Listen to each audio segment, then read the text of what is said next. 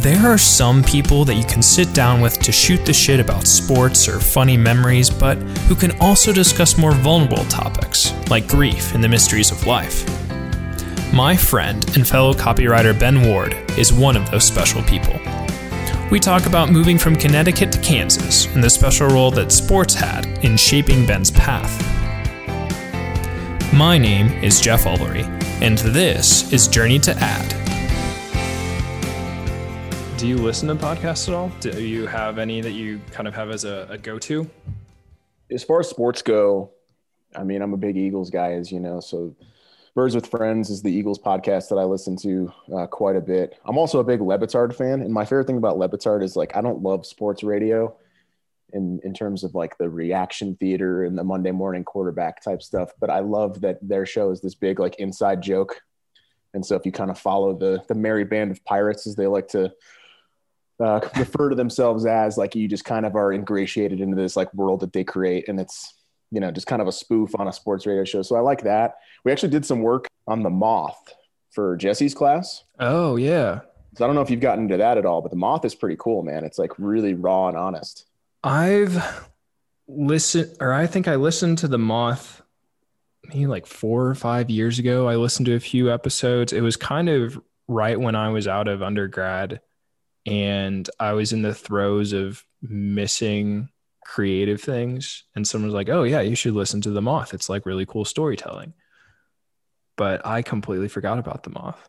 It's rad. I would i would encourage you to just you know here or there just take a take a listen. I mean it's pretty you know it's pretty raw and emotional so you know it's not exactly easy listening but at the same time it kind of is because it's like people being so candid with you know really really private things um kind of cutting through all the bullshit and just being open and honest about stuff. Yeah, it's super fascinating. So how it works is like it's an open mic type situation that they ended up just recording for the most part.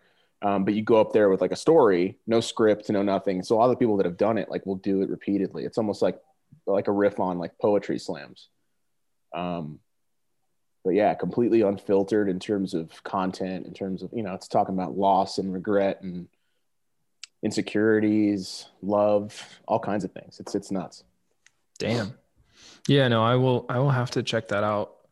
So so one of my inspirations for this podcast was the uh, WTF podcast with Marc Maron and okay. also one, a good one.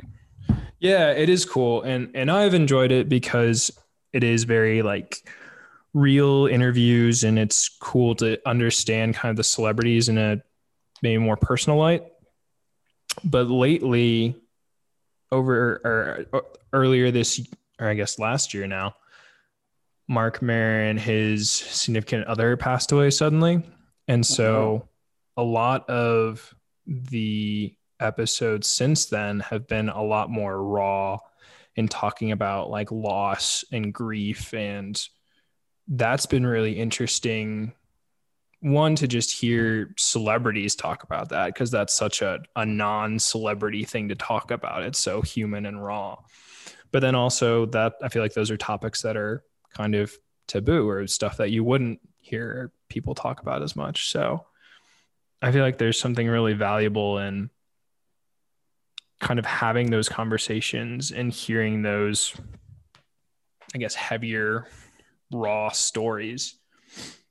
But yeah, then no, there's also value too in some of the, more lighthearted stuff. Sure. I mean, you know, the honesty is really cool though, and I, I'll have to check that out because that's that's really fascinating. But that was like one thing that like I stress to people in my own experience with you know like a little anxiety or depression here or there or going to therapy for the first time when i did i was i think 24 25 maybe but you do have all those sort of taboos associated with them. I'm like you know what does it say about me that i'm going to therapy? You know like not not you don't you don't feel like tony soprano in a way but you're like what are people going to say if they know? And sort of the first real big realizations that i had was that it's like this is totally okay. Like feel what you're feeling. Um, it's okay to talk about this stuff. It's okay to be vulnerable to let your guard down because the more readily you do that you know the more you sort of are more in tune with what you're feeling and accept that you know it's okay to be sad i mean you don't want to be sad of course but you can't you know pile onto that mountain um, and attribute a lot of negative things to these quote unquote negative emotions that you feel. Uh, it's only going to kind of send you further down that spiral. So I think you're right. Like the first step kind of is just talking about it and being cool with it. Yeah. Well, that was heavier than I expected to start, but ah, it's all right. Everything's light and levity. You know what I mean? That's true. You know, we're going to be real here. So let's let's be real and let's let's go back to the beginning. So Ben, where where are you from? I uh, grew up in a little town on the East Coast called Simsbury, uh, right in the middle of Connecticut. For people that are in the Midwest, like you'd probably call Simsbury a suburb based on urban demographic, but it how the old school New England towns work, it's more like a it's what we call a cottage town because they were essentially suburbs that existed before cities were these big urban hubs. So instead of building outwards from say a Kansas City, a St. Louis, these towns just sort of functioned on their own before these big capitals, say Hartford, Boston, whatever, existed um, in the way that we know, you know, cities now. So I grew up there, almost kind of in the sticks. It's like a little outdoor kind of haven, cute little stuff, a lot of history. Yeah, I was a good little New England boy. Does it have that sort of small town charm that a lot of people kind of talk about when they talk about the Midwest? Like, is it kind of like it takes a village to raise a a, a kid sort of thing, or is it a, a different vibe on the East Coast? It's not quite that it takes a village, I would say, but it does have this very quaint, charming appeal to it. So I just looked it up. It was founded in 1670. It was incorporated in 1670. So it's an old place. So it yeah. has a lot of those charms, like you know the old churches, the old buildings, you know the institutions that have been there just forever and ever and ever but yeah, I mean, and in that sense, it was a town where by the time we were in high school, like, you know, you knew everybody, kids we grew up with whose, you know, parents were on the police force or worked at the school or, you know, if you, if you were a troublemaker, let's say that, that, that got around pretty quick. Yeah, fair enough. What sorts of things were you interested in as a kid? From, from day one, sports, both like my, both my parents my mom's father was big into baseball, so grew up taking me to Fenway Park from a young age. But my dad always, you know, loved sports, and so did his father, who unfortunately passed away before I was able to really get to know him. But yeah, I mean, grew up, you know, riding my bike, staying out way too late, getting the clothes dirty, playing baseball with the neighborhood kids, playing street hockey. Yeah, I mean, I was outside all the time. Like the summer was just, you know, I mean, it's it's different now. I look back and I'm probably sound like an old fart, but it was just different when you didn't have you know, I didn't even have a Nintendo growing up. So just riding my bike to wherever I could play the next game, swimming. By the time I got older, I got into hiking. Uh, it's different, obviously, from it is out here in Denver, but we used to hike a yeah. good deal after school, wander through the woods, get into a little bit of trouble. Not too much, just a healthy amount. Some of that wholesome trouble, a little leave it to beaver action. That's right. So you, you mentioned the Eagles, and then I guess were you a Red Sox fan going to games at Fenway? Yeah, so I got into football last, so that's kind of like the weird outlier from my sports fanhood is the uh, is the NFL. But my grandpa, Grandpa Al, took me um, to Fenway quite a bit. My mom's a Sox fan. They both went to UConn, so um, college hoops were kind of a, a presence in the household, which makes its way into my life later. But um, yeah, I grew up doing that. My good buddy back when I was a kid, Tyler Waterman, uh, him and I, he had this great little hockey setup um, in his basement. So we would play like one on ones. We'd always pretend we were the Boston Bruins, get up and see some Bruins games here or there. So love the Bruins, love the Celtics, uh, love the Red Sox, and never liked the Patriots. And what a bad mistake that turned out being, I guess, right? Like hated the Patriots, chose the Eagles out of nowhere. And you all missed sudden, the dynasty. Yeah. Missed how many titles? Six, like seven, six of them. six? Yeah. Yeah. So that was a good choice. Good, healthy choice. but I guess at the very least, you have the the Nick Foles miracle. You got to see the the Eagles win win that matchup. That game was unreal. That was a high wire act. I was impossible to be around that day. It was, you know, we one of my best friends is a big, big Pats fan. He's from Seekonk, Mass. And we were initially playing, we always, you know, do sports stuff together, but it was like you stay over and on your on your end of the, the world in your house i'm going to stay on the end of mine i had a party made all this food didn't eat any of it i was just a nervous wreck the whole time so it's as, as great as the result was it was um, and as great as the game was it was i had no fun that day it was yeah I can imagine. I can imagine that being very nerve wracking. Well, it's terrible. Yeah. Well, I, I know we've talked about this before, but I grew up. My first football memories were the uh, the greatest show on turf growing up in St. Louis, and so I saw the uh, the inception of Tom Brady. And I think this this past year was the first year where I was like, all right, I think I can get behind Tom Brady if he wins this Super Bowl. And it was more so for history's sake than like for his sake. But yeah, the the darn Patriots, man. Well, we talked about this off air as well. I bet against Tom Brady uh, this Super Bowl, and that cost me, of course. And you saying to me, you say, "Who who bets against Tom Brady?" And that's an accurate accurate point. Let me ask you though, real quick. Do you, Yeah. did you have you followed the Rams to LA, or have you just said the hell with Kroenke?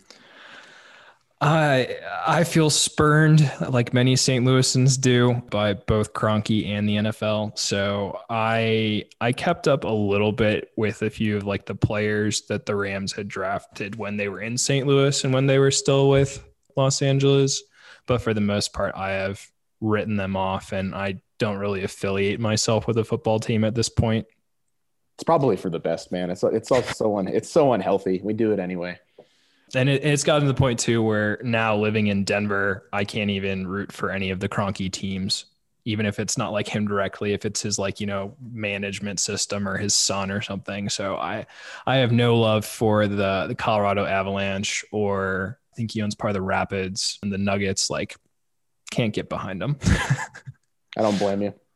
but you know, sports grudges, they're they're a real thing. They're real, and that's why I say it's unhealthy. The the sooner we can stop rooting for laundry, the better. Definitely. Well, sports obviously were a huge part of kind of your life growing up, and so that was was sports always something that you knew you kind of wanted to include as part of your career. Yeah, at least at the onset. So, you know, we kind of alluded to it earlier, I should say, but that was going to be a factor in, you know, where I went to school and what I wanted to do. My dreams of becoming Nomar Garciaparra kind of stopped once I stopped growing at about five eight. Also, that made my basketball career a little limiting because it's hard to be a, a five eight power forward without a ton of Steph Curry range. but I always loved to write, uh, as I know you kind of have. It's that creative thing that always kind of propelled me in school. It was something that I was really interested in, both writing and reading. I showed an aptitude towards it, and it made like, you know, showing up for certain classes suck a lot less. When did you discover that? Your kind of love for reading and writing? I want to say probably like, if it wasn't, I mean, I, I always read, you know, as a kid. Uh, my dad passed down like the Tolkien books, and you know, I read some of the science fiction he was into. But once I was into some really like cool American lit classes, maybe freshman year of high school, you know, you pick up like The Great Gatsby for the first time, or you read Slaughterhouse Five, and you're like, holy shit, like, what is this? You know, I think that to me was it was more than like these classes or just these like things that, you know, like it's not just like passing down relics. These things have some merit and some value. So yeah, I, I dove into books and I love to read, and somehow like writing papers wasn't a, a total chore. So yeah, it all it, then it was like, all right, well, how can I make this love of sports thing happen? So it ended up being journalism. So which takes me to um, University of Kansas, go Jayhawks, or that, that's where I did my undergrad. You know, I slacked off more than more than my share for sure, but uh, you know, kind of found my my groove and my way to the, the student paper and covered some cool stuff there. And it was really like, wow, holy shit, I can you know sit courtside and write about sports and immerse myself in in sports, and I get paid for it. Well, that's you know that, that's some. I'm sure that felt like a dream at the time. Absolutely. I mean, especially when you're a college kid and you get to you get you're getting paid to travel with the student newspaper credit card to all these Big 12 cities and you're going out with your your buddies after the games and I mean again, you're sitting right on the court, you're in the locker room, you're interviewing players and all you know all of which you're, you know, you get to produce these awesome stories of course. It's still journalism, so there's you know the, the multitude of layers to it, but yeah, holy cow, like they're they're letting me do this and they're giving me money too. Unreal. What was it like for you going from Connecticut to Lawrence, Kansas? Had you spent significant time outside of where you grew up at that point? Almost none. Uh, traveled a lot um, around like New England, the regular family vacations to various places, Florida, California. Uh, we used to go down Jersey Shore before it was the Jersey Shore as we all know it now. Yeah. You know, go to DC, stuff like that, but never really. And, you know, it was one of those, it was a weird thing. I always got that question because so many of my graduating class went to either small schools in the surrounding area or they went to UConn or they ended up wound up eventually transferring to UConn. So there was a few of us who went to what you'd call like obscure schools for you know kids growing up in Connecticut. We had a girl get into into Kentucky and she went to Kentucky. Uh, my good buddy Andrew, shout out the Jolly Green Giant if you're listening, my guy. He went to Louisville and you know there were some others but uh, you know I went to Kansas and people would say why Kansas? What's in Kansas? And my answer would always just be like, I don't know, but I know what's here. So if, if I don't like it, home is home, right? Like, why not just kind of take a chance, try something new? So I guess I kind of got that wild hair, showed up, and I don't think I ever looked back. I don't think there was ever a moment absent, maybe like one of the first nights in the dorm where I was like, I don't know what I'm doing. And I took it and ran with it. I, I love Lawrence. That's Lawrence is home to me as as much as Connecticut is at this point. There's there was no looking back. Being familiar with college basketball, you're familiar with the Kansas Jayhawks beforehand. Do you ever have any sort of difficulty with like balancing out like UConn and Kansas and, and any other kind of team affiliations? No, no, because UConn is more like the familial stuff. You know, so I remember a lot of the like the titles. I think, you know, I think their first one, what was they beat Duke. I think that was the Rip Hamilton team. Uh, they had the Ben Gordon and Emeka Okafor teams.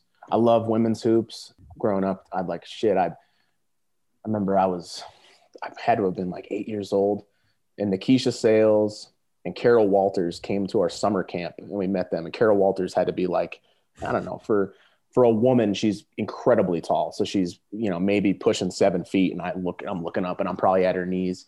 But no, I mean, once once I got to to KU and you go to your first Jayhawk basketball game. I mean, the fandom is is ravenous. There's there's there's nothing like it, and there's no looking back. Granted, now you talking about sports affiliation and fandoms. I do have some qualms about my relationship with Kansas football because when I got there, we were incredible, and now we are the absolute punchline. So I have some qualms there, but, uh, no, as far as, as far as like the UConn stuff, no, it was it was it was KU from the second I stepped on campus absolutely. I know for me, I grew up, my mom went to St. Louis University or SLU, as most people know. I love SLU, yeah. And so I, I grew up going to games which were at one point at the Savvis Center, and now they have their own Chaifetz Arena. And I remember when I went to Xavier University, Xavier is obviously a big basketball school. And my freshman year, Xavier and SLU were still in the A10 together. And SLU came in to, to the Cintas Center and they were ranked. And I was like, I don't feel bad about this matchup. Like, I want Xavier to win. And I think like it was kind of one of those things where I will root for the like familial team, like as like support for the family, but in terms of like who I actually want to win, it was very clearly Xavier. Yeah, your heart just gets taken over. It's yeah, it's those memories, man. Yeah, I mean, you know, if UConn if UConn ever makes it back to the tournament, yeah, I'll I'll pull for him for for the family and whatnot. Of course, I mean the women's team is unbelievable, still just unprecedented. So yeah, I mean that's that's like my grandfather's one A. So that's you know every time we get on the phone, that's what we talk about is how he can get his UConn's women's fix down in Florida. so we talk about that. That's awesome. So let's talk about journalism for a little bit. So, sure. How creative is sports journalism? How much freedom did you feel like you had to kind of write and create stuff? The practice of journalism, of course, has its its parameters. You know, the the ethical guidelines the importance of truth telling balanced against storytelling. I mean, you got to make stuff interesting, of course, but it's news, it's information. But I would say, you know, especially if you're working like a like a beat of any kind or you know, a lot of what I did at the onset of my career, you know, once I got out of college was was preps or high school stuff. And that is like super freeing because, you know, I don't want to inflate my role in it all, but you're kind of a big shot in the sense that when you step on like, you know, if you're if you're at a pro game or you're at a college game, you're one of, you know, 30, 50, 100 media members. When you're the local, you know, city paper, at a high school basketball game on a Friday night. You know, that's a big deal for these kids, for their parents, um, for these. You're the press. Exactly. So in that sense, it's it's really cool because you get this unparalleled access. You get to know a lot of these people. You get to know a lot of their stories, and that leads to some really cool angles in terms of storytelling. But in addition, I mean, it's super freeing in, in the sense that, like, if you want to write about a certain thing or you have an eye for, you know, one of these human interest pieces, let's say, you have the freedom to go do it. Now, again, you operate under the constraints of you work for a daily. You do have to report the news if stuff happens on campus. Let's say I'm covering Kansas, for example. You know, something happens with a player or the NCAA, da da da da da. You know, you report it. It's a pretty straight lead, news graph, nuts, nuts, bolts, all the things. But as far as like the the human interest side, I mean, yeah, there's a ton of leeway to to craft and to tell, to build relationships, to meet people and that's like that's where some of my favorite work uh, has been done not just by me which is again uh, you know i don't want to conflate what i've done but uh, you know a lot of my buddies who are still in the field and then a lot of the people that i admire just growing up you know reading sports journalism are some of the best pieces you've ever written. You go you know you look at it and go how? But the how is just putting your ear to the ground and kind of paying attention to you know what's happening. So yeah the, the freedom i mean it's it, it's not full full form freedom but given the parameters there's a ton to ton to work with was there a particular either like sports journalist or story that really kind of like inspired you or that sticks with you that is kind of that prime example of like great storytelling like great like human interest and and making it more than just like the the score of sports? I think wright thompson specifically was just great in terms of the the depth of the world that he could build. Uh, his Michael Jordan piece is fantastic to this day. I mean, there's all the guys. I mean, you know, like the the Mitch Alboms and locally in Kansas City for quite a while it was Jason Whitlock before he kind of became what he is now, which is something lesser than the Kansas City Star columnist who was like this really promising up and coming writer you know, I mentioned Le Batard earlier, but Le Batard had this great piece on Jason Taylor after Jason Taylor retired. And it was talking about the struggles that he had physically and some of the things that he battled to get his body in the in the place where, you know, getting hit by a train every day at work was was something I think we watch football and we don't understand, but that really painted it in that way. But uh, you know, you grew up with, and I'm sure you did too. You grew up with like Sports Illustrateds, and you're just reading all these things, and you're you, the more you can learn. I grew up with with Slam magazine. I don't know if you know what Slam magazine is, but it's like this basketball piece. Like I, I loved reading all that stuff. And you read about these kids coming up through tough situations, getting to college, you know, sports really being an outlet for them. And in a way, I think that that's kind of why I gravitated towards it because it was this cool outlet and it's this thing that when we're all in it, we can all kind of share it together, regardless of, you know, where we come from. Whether it's professionally or personally, Ben is someone who knows how to tell a story and also knows how powerful the written word can be and how it affects someone, whether that's in sports, advertising, or anything. Let's take a brief intermission before we return to the second period with Ben Ward.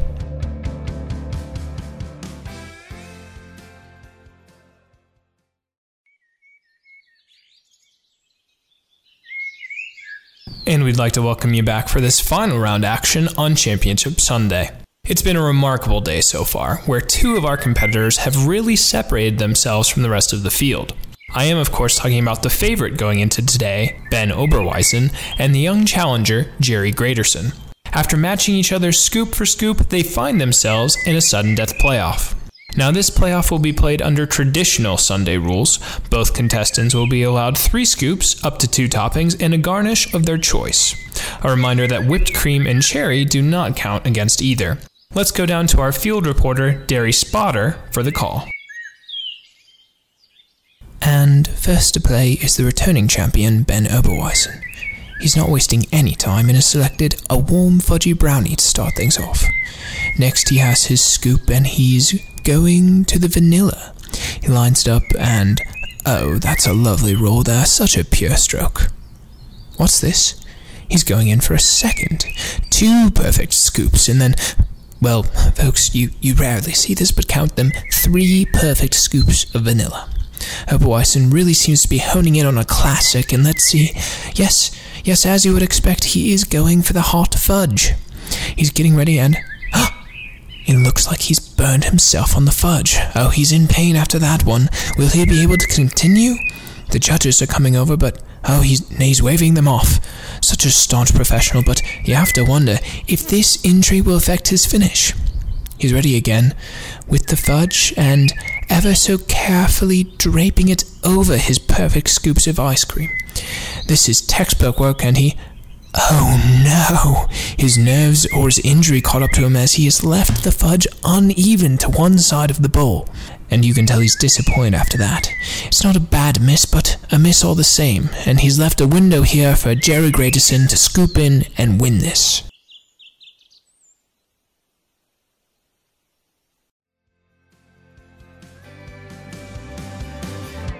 If you know Ben, you know we got to talk about food. We pick back up with his story and discuss his perspective on the creativity in food and the service industry before eventually turning to advertising. But first, Ben shares his thoughts on sports during a pandemic. I'm curious to hear your thoughts on the role of and the importance of sports during this past year because and obviously you're no expert. Uh, I'm just curious because we we've talked about sports a bunch because obviously with the the pandemic going on people have been searching for things to cling to for a sense of normalcy. But i think there's also the argument that you know sports can kind of overshadow some of the other stuff and kind of take away the sense of you know like there is stuff that it's kind of you know wrong with the world in terms of the the the health of people, the the issues of race that have you know come up time and time again, um, especially in the past year. But still, like people like having those kind of stories and those distractions to cling to. So, what's kind of your reaction to the place of sports and everything in this past year? Yeah, I, I think it's an interesting one. Certainly, and there's a lot of levels to it. I talked with a with a good buddy of mine kind of at length about this a few months ago. I think it's tricky. I think it's complicated because I do think sports serve an inter- important function in our society as far as you know this this thing, this distraction, but also like this. It's a big cultural beacon. It's things that that draw people, and that's separate from all the financial stuff. But that's also where I'm torn during the pandemic because we you know these players do have a right to choose whether to play whether to opt out whether to do all these things. And revenue does drive all of these decisions at the end of the day for these big mega corporations. But where i'm torn then is because if we're deeming them essential workers yet fans can't go to games which i'm completely in favor of how many of the people behind the scenes that make sports go they are essential in that way and they also were out of a job.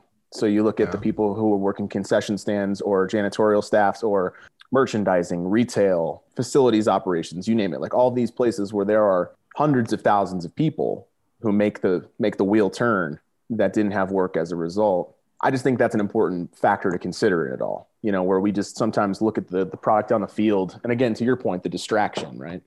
Mm-hmm. We look at the product on the field as the be all and all.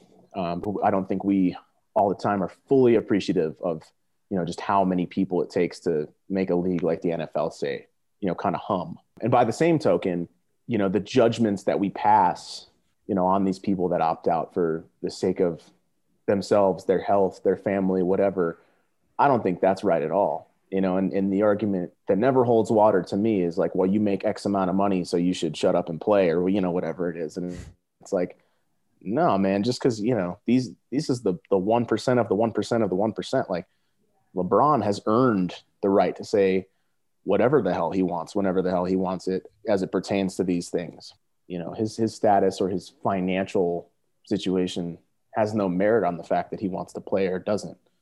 It just that's that's just kind of part of the hornet's nest, I guess. To your point, like it's it's a lot more Yeah. than just the game. And if we're able to look at it holistically and say that you know those things are factors in why we're watching or why we're not, then I think that we're in a good place. It's again, it's just all consideration. Well, I don't think it's a spoiler alert to say that you did not end up in sports journalism because obviously the two of us are talking. So, what what kind of happened that you kind of closed the book, as it were, on sports journalism? And I know there's there's a step along the way before getting to Denver Ad School. So, kind of take me through that kind of tran- period of transition. Yeah, so I had a, a, a gig um, at the Topeka Capital Journal in Topeka, Kansas, covering a, a litany of things for that sports staff. Fantastic sports editor at the time, man by the name of Tim Beisel. I love that dude. That dude would go, he would run through a brick wall for you to borrow a, a boring sports cliche. But that dude literally, uh, a buddy, a group of buddies of mine and I have all worked for Tim in some capacity. I'll call him the great man because he's just, he's that dude. I mean, he will, he will throw fists if it came down to it in an alley with you. But at the time i was in a long distance relationship with an ex um, that was living here in denver where we had moved after we graduated from ku and the long distance thing was just tearing us apart frankly. So i was up for a promotion which was open both internally and externally. And it came down to me and one other one other guy. Uh, he ended up getting it over me. And i had made an agreement with my ex at the time that uh, if I didn't get it, I would move back to Denver. But if I did, she's a preschool teacher, that she would move back to Kansas City. So it just kind of shook out. I, I made the choice full well knowing that that could be the end of, you know, it wasn't a conscious, like I want to leave journalism thing, but I made that choice for the sake of our relationship, full well knowing that could be the end of my journalism career. Uh, lo and behold, it was. Spoiler alert: the relationship did not work out. However, she remains she remains a really good friend. So I want to you know stress positivity there but uh, you know i've told you this in the past i know we've we've talked about that briefly but you know it's just a choice that i would make the same every time even knowing how it worked out i think i would still make it Yeah, I'm with you. I think there are those life choices that are going to outweigh any sort of like career thing. And I think you can ask what if, but at the end of the day, it's, I think that's like the choice that I would make too. And, but but you, you i mean you're you're so right. It's life happens jobs get in the way. So you found yourself in Denver then. Did you have an idea of what you were going to do when you when you got here? no. No. Uh, I didn't. I've long kind of been like a journeyman in the sense of uh, in my employment history uh, absent the journalism stuff. I've, I've had a ton of odd jobs growing up through college uh, pretty much worked since i was 15 doing whatever. And it just so happened that i found myself into food. I always have loved food. My dad had some industry experience uh, before he uh, finished up uh, his secondary education. But food's always been a big part of our family and our household. And i just kind of I, I gravitated towards it. And all of a sudden i was years deep in the game before i kind of knew what was happening. What did that look like for you? Were you working in restaurants? Were you pursuing like a formal kind of like chef education? Like what, what exactly does that look like? you know nothing formal it was kind of just me you know off and running working in restaurants so i started back a house cooking i taught myself to cook in college i always kind of got asked like you know how do you get, get your start cooking or why because I was broke and I like to eat. So uh, it was kind of, you know, figure it out type thing. Yeah. So yeah, I started off cooking and kind of immersing myself in that and moving up gradually and gradually and gradually. And I found myself in a spot where I was running a kitchen and parts of it were fulfilling. And there was a time when I looked at sort of my trajectory and was like, okay, so I'm going to keep on kind of doing this thing. And the stress, the wear, the tear, it just really got to me. I was just not happy. I was not healthy. I was not sleeping. It would take everything that I had to get to the gym or go on a run after a shift because I was pulling sometimes, you know, 13, 14 hour days. Jeez. Just, you know, not in a good place. Uh, so I just shut it down and I didn't know what was going to happen after that. Man. With journalism, we talked about, you know, there is a sense of storytelling. There is kind of finding that those nuggets of truth and, and building out that sort of creative story for people. Did you find creativity in working in restaurants and in like cooking and in that sort of food world? I think yes and no. So you you of course are, are privy to to more details that I imagine our listeners will end up getting to. But so I work in food now part time uh, mm-hmm. while I'm in dad, and I'm in a better place with my relationship with how I prepare it and and the why. So the the balance is a lot better. I still believe in food. Uh, it's a super big passion of mine. It's one of those things as we talk about sport that I believe is even uh, a bigger connector between people and differences because there's nothing like sharing a meal with someone or in the role of food service, for example, showing someone a great time via a great meal, whether you're preparing it, whether you're serving it. I've done both. Um, you're curating an experience for these people, and that's what they're there for. It's why I love dining out. It's why I love, you know, different cuisines, different cultures, because you just never know. So I think that there is some creativity to it but I think where I kind of got at the end of my string, especially as it became, you know, bartending, serving, the grind was just kind of the grind and the money was good. So it became golden handcuffs again. Mm-hmm. And that's where it kind of lost a little bit of the shine. And I, I know I wasn't doing it for the right reasons anymore, at least at that point. And I, I know that it reflected in my attitude. You know, you'd have good days or good moments or whatever, but I definitely was burnt out and was jaded as a result. And, you know, that's something I look back on and say, you know, that's not a great reflection of, of, you know, me at the time for sure.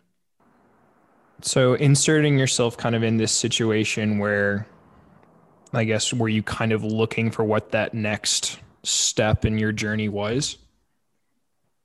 Absolutely. I mean, you know, like you're serving, for example, and you know, I'd find myself like daydreaming as I'm rolling silverware, you know, doing side work during a shift, and then you kind of like come to, and you're like looking down, and you see like a these this this bin of you know spoon, knife, fork that you're rolling up into napkins, and you're like, what the hell am I doing? Like, yeah, you know, because you talk about the creativity or the meeting people, and I met a ton of people and a lot of great friends, and I still have people in the industry that I love, and I love the service industry, I still do.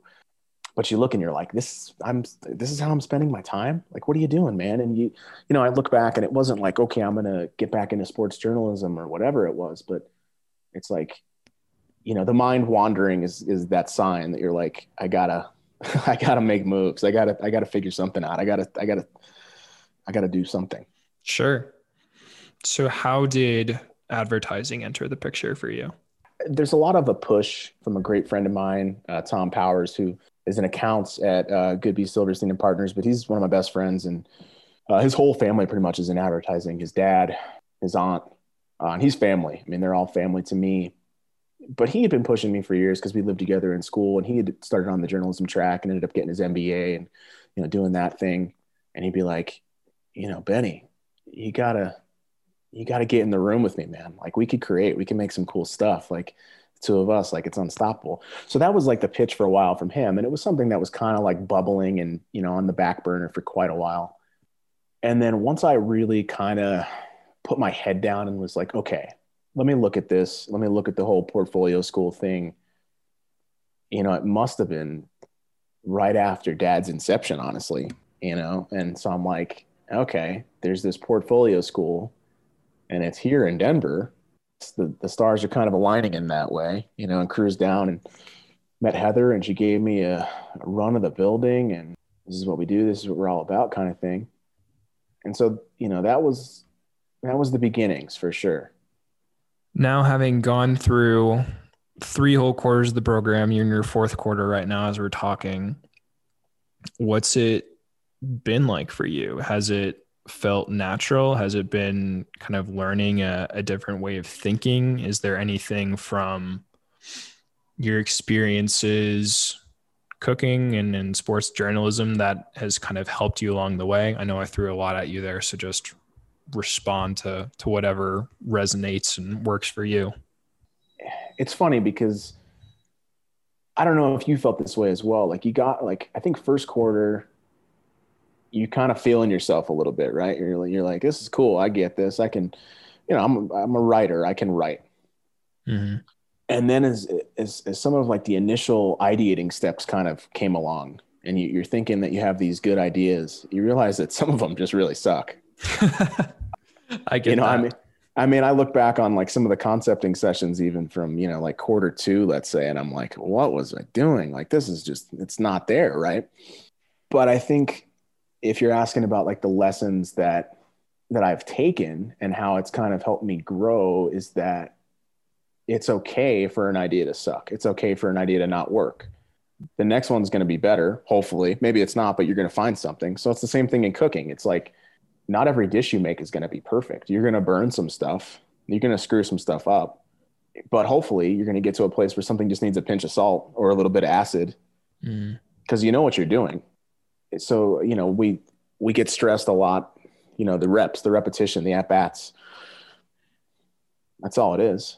And again, that's not to say anything that I've made to this point is is perfect or incredible, but you start feeling better about the process, you start feeling better about the results, and you just kind of go from there. You can't be you can't be scared to suck because if you're scared to suck, then you're never to do, you know, you're never to want to do it. You're never to, you know, like journalism, you're never to want to stare at your blank document on your computer screen and go, okay, time to write 800 words here by 10 o'clock. You know, that was my old deadline. And it's, Yeah. it's, it's the same as this. It's like, all right, you know, there's a page and you got to fill it and it's only you and your ideas and your partner. And, you know, that's the only thing that's going to get you through. So it's, it's the trust, but it's also just the inevitability that, you know, shit's going to go sideways and that's all right.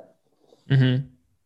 One of the things that I've discovered about advertising and copywriting that has maybe made that a little easier, a little less intimidating for me is that there's not as much of a blank page per se because there's always some sort of brief or some sort of problem to solve. So it's not just like that just blind creativity. And I think the the other thing too is the fact that so much of advertising is collaborative. So even if it, you know, kind of does have that there's that fear with creativity in that sense that you need to be vulnerable with the other person, but you're also never completely alone in it either. So I think for me that's been something that I've discovered through this program and that really makes it feel a little easier. It's always going to be some of that vulnerability and fear, but I feel like it's easier. Like does does that resonate with you too? Oh, absolutely. And it's, you know, I mean, you think back to like when we met, for example, and, you know, it's myself, Andrew, Chris, and Imani wander in and, you know, it's you, Gunnar, Shantice, and, and Maddie. And the, the quickness with which you have to just say like, okay, this is kind of how I work. How do you work? What do you like to do? Yeah. And then it's, oh, nice to meet you. Oh yeah, Jeff. Yeah. Okay. You went to school at Xavier, right? Like it, the, the quickness with which you just have to be good with like, we think differently, maybe about some things, whatever, but the goals are going to be the same and let's Mhm. get there together. So I think that the relationships that you're able to forge in a, in a short amount of time, I think do make that process less daunting for sure, to your point. Yeah. In addition to being a talented writer, Ben is a stand up guy who cares about his partners and is great to chop up ideas with. And, as I said before, he's also just a great guy to chat with about anything, even when he's hitting you with a grueling set of rapid fire questions, like he does with me in this edition of Ask the Host. I might have to hit you with like the the the rapid fire, man. So we used to when we used to stage people at restaurants, which is a working interview, uh, just a French word for it.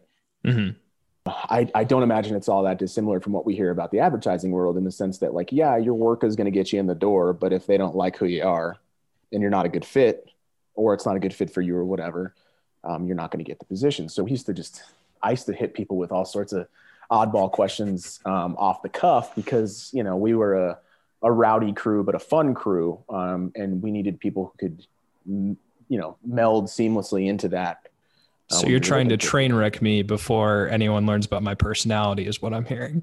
No, no, no, no. it's, it's a quick, it's a, like, you know, I'd be like, all right, Jeff, what's the last movie that made you cry? Uh, Coco. That's That's a good one. Pixar I- gets me, man. Pix- Pixar's so good, and uh, if there's if there's stuff with with death or like losing family as part of it, it it gets me. I still get emotional when I watch The Lion King too. The whole you know Mufasa dying. Spoiler alert. Um, Oh, but yeah. you know it, it's been out for you know 30 years, so you know at this point it's your problem if you if that's a spoiler. But yeah, Coco is the most recent one I think. oh man, there's yeah, Disney. uh, Disney just it it, it gets me. hmm All right, that resonates. See, that's a good that's a good first answer. You know, I don't don't, the, the, the, don't cry. I don't I don't trust people who don't cry at movies. How many states have you visited in the continental or otherwise U.S.? Do you do you know offhand? I don't know the exact number. I think I'm at like 20 or 25, I want to say. I haven't been to a lot of the New England states. You could do that in Um, two days. I know, right? It wouldn't be that hard. I think if you count just states that I've driven through, then I've probably been to like 30 or so. But it's kind of funny. A friend of mine back home, we discussed what constitutes visiting a state. And we said you either need to eat a meal there or have a shit there. And that's like the minimum for you to have visited a state. So that if that's the criteria, then I'm a little lower. But I grew up do, doing a bunch of family road trips, kind of all over the place. And I, I grew up in St. Louis, so we could very easily go either east or west, and and got to explore a bunch of stuff that way. And and then I was lucky enough to travel a bunch through college from playing ultimate frisbee and going to tournaments in a bunch of different states, and then also being part of the Xavier Pep Band and traveling with the the team for tournament games. And so that was like the first time I went to California. I went to see Xavier play in LA um, in the in the Sweet 16, which was unreal. We ended up losing the game to Arizona, but I remember I woke up in Los Angeles like the day after we lost, flew to Cincinnati, and it was like 80 in LA when I took off, and it was snowing when I landed in Cincy. And I went to my apartment, and then within 30 minutes of getting back to my apartment, I was in a car on my way to Nashville with my ultimate frisbee team for for a tournament that next day.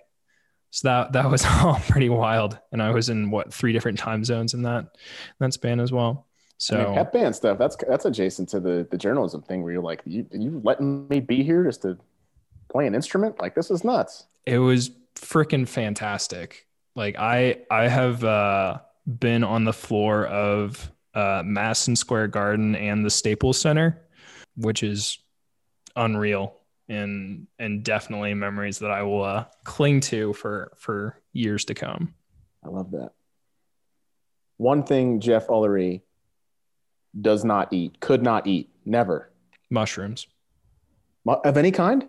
Not a fan of mushrooms. Texture. Texture, but also just the flavor itself. It never has really been uh, something that I'm a fan of. And, and this is partly due to the fact that my mom doesn't like mushrooms. So mushrooms were never prepared in my house. I have eaten mushrooms in a dish to be polite, but for the most part, as long as I'm not trying to, you know, really make a positive impression, I'm picking them out of whatever dish I'm eating. Hey, fair enough. I bet I can make you some tasty mushrooms though. I'm sure you could. Jeff Ullery's last meal. Ooh, oh, this is funny actually. Maddie asked me this as well. I know with her, I went the barbecue route. I'll, I'll go a different route here because you know I like a lot of different foods. Let's go with some wild caught fresh salmon. I had I had a really good salmon dinner up in Seattle a couple of years back, and it was made with like a some sort of like like mango or peach like preserve sauce thing on it. It was really good. Probably throw in either some like roasted asparagus or green beans or something like that. Probably either some sort of potatoes. Maybe let's go with we'll go with some classic mashed potatoes. And then uh, if it's my last meal, then hopefully I'm enjoying an old fashioned uh, with it too. I like that. Cincinnati chili, overrated, underrated, properly rated. if you're a local, then I'm sure they think it's underrated. I think it's overrated. I have never developed a craving for Cincinnati chili unless it's like 1 a.m. and I've had a few. And then it's like, all right, I just need something greasy and quick. And so then I've like gone to Skyline. But it's it's not chili. It doesn't fulfill that quota. And trying to sell it as chili is just is just lying. I'm with it. Imo's Pizza. Mm. Overrated, underrated, properly rated. Well, of course, Imo's Pizza is a local staple in St. Louis. So I do get the craving for Imo's. I think for me, it's properly rated. I think for most other people, it is probably overrated. It is a thin uh, cracker bread pizza. I know it's been described as. Uh, for those who want to be more harsh, they describe it as cardboard pizza. But the uh, the unique tang of Provel cheese, which is a, a made up St. Louis cheese, and that that thin crust uh, is is one of the the tastes that make me feel like I'm home when I when I visit St. Louis. So I I think it's properly rated.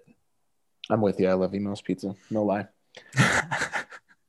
and pandemic aside, because it's it's very difficult, of course, and we're all being responsible. Do you have a favorite watering hole in Denver? Hmm. So I've been here a little over a year at this point, and so I don't think I have really that that favorite spot yet. So you know, that being said, to all you uh, breweries and bars out there listening, you know, I'm I'm I'm a free agent. You know, feel free to uh, to lure me in. I think I, I always love going to different breweries, and that's something that I've enjoyed doing with friends when we've gone on trips and explored different cities. I'd say at this point, probably just because a lot of the dad students have gone there a number of times. Denver Central Market has been kind of the the reliable spot, both in terms of having a variety of food and they uh, I've had some good old fashions there. So that's probably been my my most frequented spot. And how excited, Jeff, are you to be finishing up and getting a getting a big boy gig? Um, I'm excited. I'm excited to be earning a paycheck again and you know, not not living that that part of the student life. But at the same time, it's it's kind of that bittersweetness that comes with any period of transition and going from kind of one one thing to another. I've really enjoyed the the people and the relationships that have come up as part of Denver Ad School.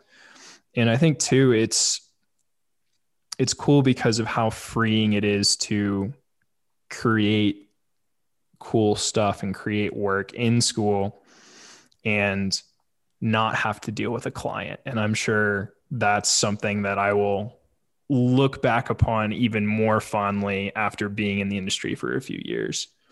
So I'm I'm excited for for the finish and to see how all of the work for for me and my classmates shakes out because I'm I'm pretty excited about the stuff that we've got in the hopper. But yeah, you know, I I don't I don't like the uh the transitions all the time either. And and you know kind of saying goodbye to one thing. But you know such is life. It's uh it'll be a, a good next step wherever that step takes me. Well i think you aced the stage my friend i i appreciate it i uh, i did my best there well uh thanks so much for doing this yeah man it's been a blast i appreciate you having me uh, looking forward to this episode and, and many others for now, this marks the end of another episode, but there are more to come. Ben Ward will finish at Denver Ad School after the spring 2021 quarter. I'm Jeff Ullery. Thank you for listening to this episode of Journey to Ad.